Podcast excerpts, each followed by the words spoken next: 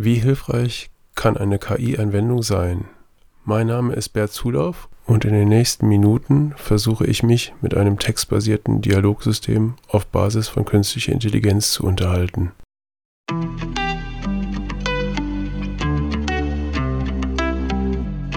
Ich versuche mich hier mit ChatGPT als Assistenzsystem für Forschungsdatenmanagement. Als Thema habe ich Forschungsdatenmanagement in den Rechtswissenschaften ausgewählt, vor allem da ich im Umfeld bislang noch wenige Erkenntnisse habe und sehr neugierig auf die Rückmeldung war.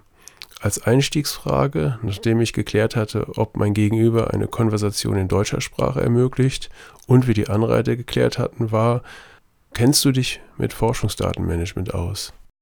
Ja, ich habe Kenntnisse über das Management von Forschungsdaten. Das Management von Forschungsdaten umfasst die Planung, Organisation, Sicherung, Dokumentation und Nutzung von Daten, die während eines Forschungsprojekts generiert werden. Es ist wichtig, dass Forschungsdaten sorgfältig verwaltet werden, um die Integrität und Reproduzierbarkeit von Forschungsergebnissen sicherzustellen. Ein gutes Datenmanagement hilft auch, die Effizienz von Forschungsprojekten zu verbessern und Zeit und Ressourcen zu sparen. Möchtest du mehr darüber erfahren, wie man Forschungsdaten erfolgreich verwaltet, oder hast du eine spezifischere Frage zu diesem Thema? Okay, das ist spannend. Ich starte eine Unterhaltung. Forschungsdaten in den Rechtswissenschaften. Mich interessiert, welche Forschungsdaten in verschiedenen Fächern anfallen können. Einige Anwendungsfälle kann ich mir gut vorstellen, aber ich habe mich gefragt, wie Forschungsdaten in den Rechtswissenschaften aussehen können. In den Rechtswissenschaften können verschiedene Arten von Daten anfallen, je nachdem, welche Art von Forschungsprojekt durchgeführt wird. Beispiele für mögliche Forschungsdaten in den Rechtswissenschaften sind Gesetzestexte und Rechtsprechung. Diese können in elektronischer oder gedruckter Form vorliegen und können für die Analyse von Rechtsfragen oder für die Entwicklung von Rechtsmodellen verwendet werden. Umfragedaten. In den Rechtswissenschaften können Umfragen durchgeführt werden um Meinungen von Juristen, Justizbeamten oder der Öffentlichkeit zu bestimmten Rechtsfragen zu erheben. Daten aus Fallstudien. Die Analyse von Einzelfällen kann eine wertvolle Methode sein, um tiefer in komplexe rechtliche Probleme einzudringen.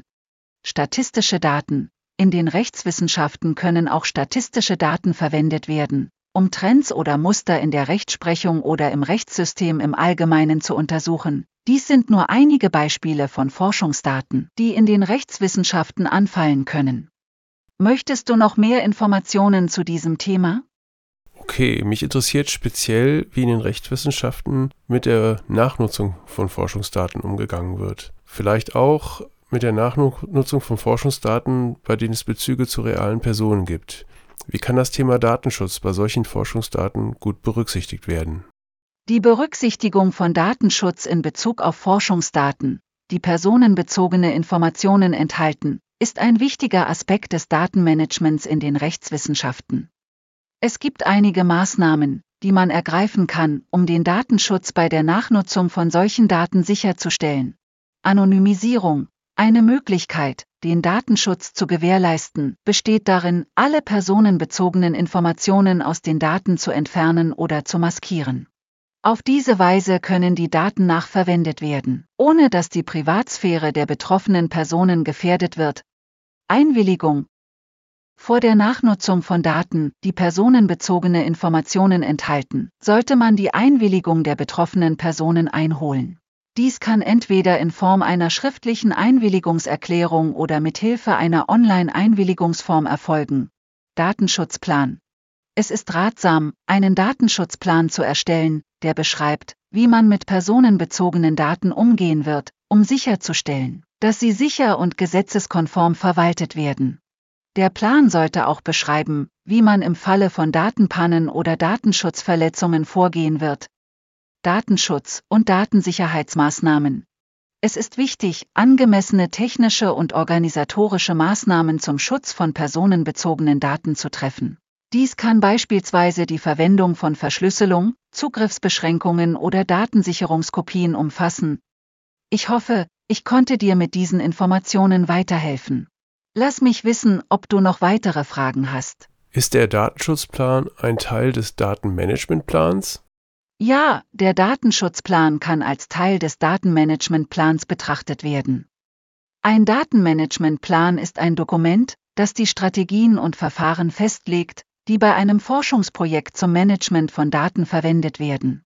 Der Datenschutzplan beschreibt im Allgemeinen, wie man mit personenbezogenen Daten umgehen wird, um sicherzustellen, dass sie sicher und gesetzeskonform verwaltet werden.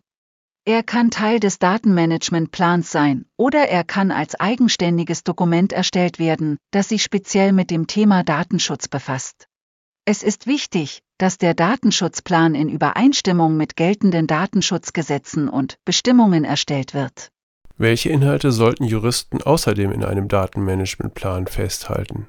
Ein Datenmanagementplan für Juristen könnte folgende Inhalte enthalten. Eine Übersicht über das Forschungsprojekt und die zu verwaltenden Daten, einschließlich der Art der Daten, der geplanten Nutzung der Daten und der geplanten Nachnutzung der Daten, eine Beschreibung der Verantwortlichkeiten und Rollen im Hinblick auf das Datenmanagement, einschließlich der Personen oder Einheiten, die für die Erfassung, Verarbeitung und Nutzung von Daten verantwortlich sind, eine Aufstellung der geplanten Maßnahmen zur Sicherung der Integrität und Qualität der Daten.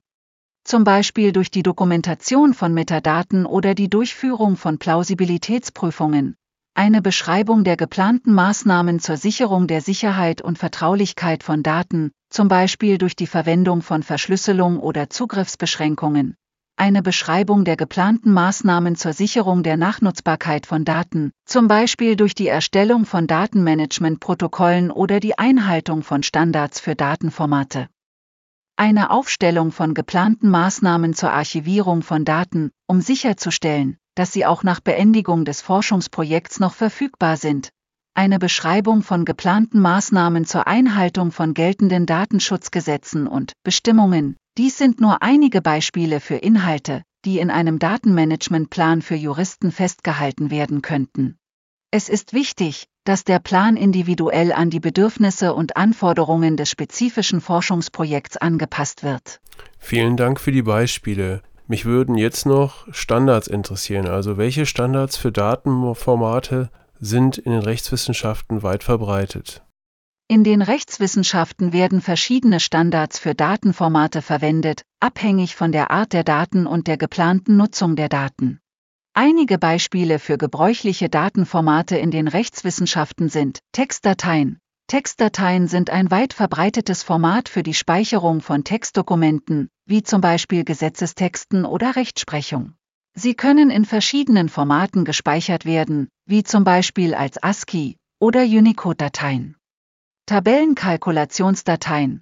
Tabellenkalkulationsdateien, wie zum Beispiel Microsoft Excel oder OpenOffice Calc-Dateien, werden häufig verwendet, um Daten in tabellarischer Form zu speichern und zu analysieren. Sie eignen sich besonders gut für die Verwaltung von großen Mengen strukturierter Daten, Datenbanken.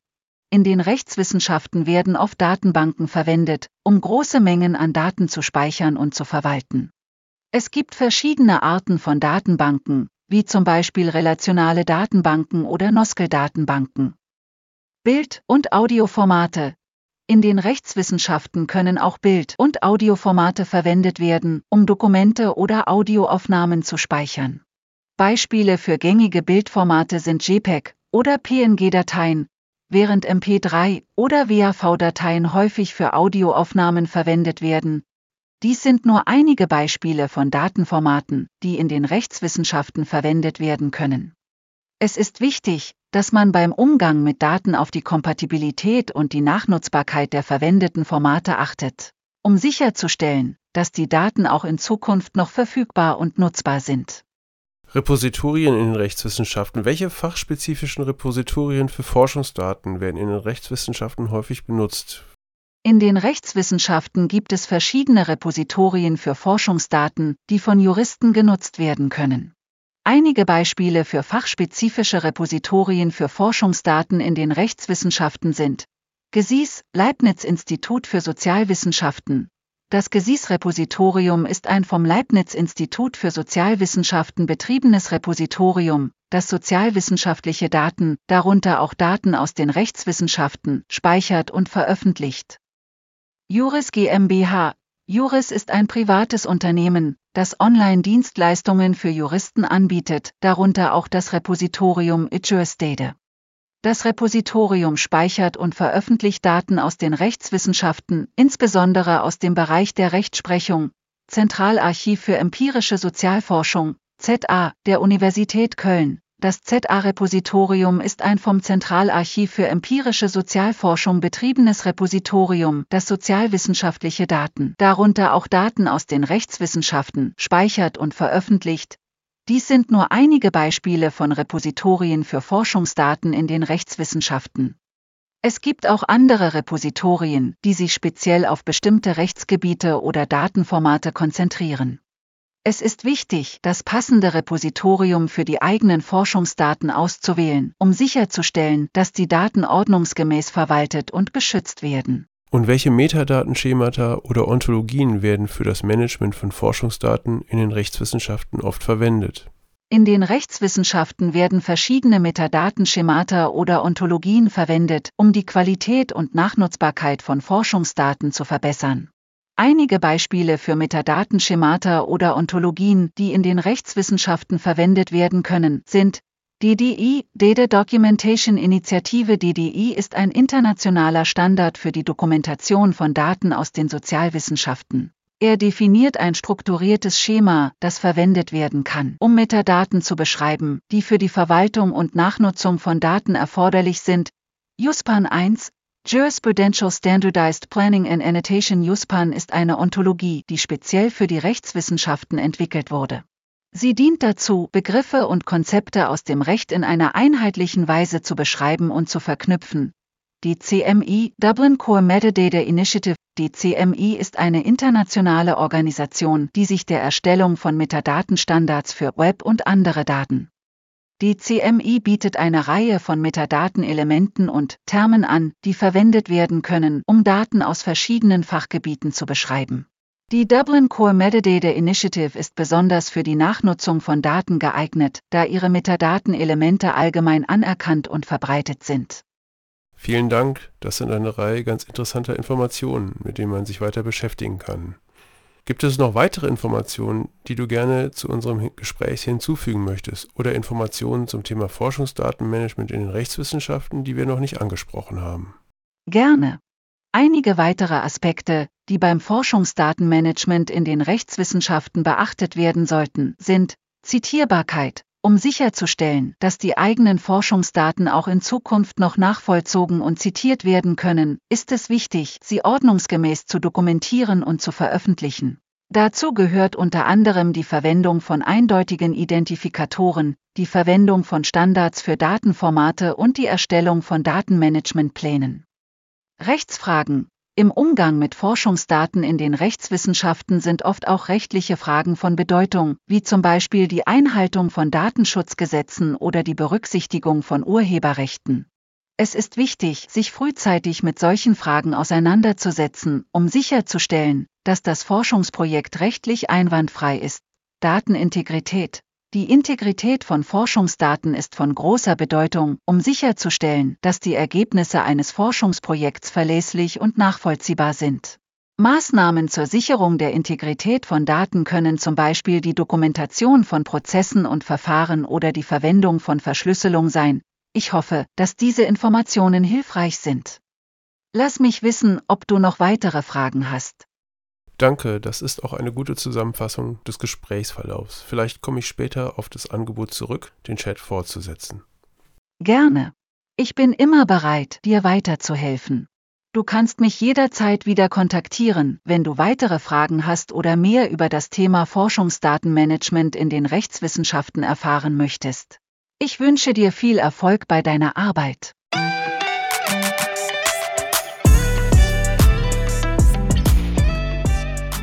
Nach der Unterhaltung habe ich nochmal mit den Informationen auf dem Chatverlauf beschäftigt und ich bin einigen Quellen und Informationen nachgegangen.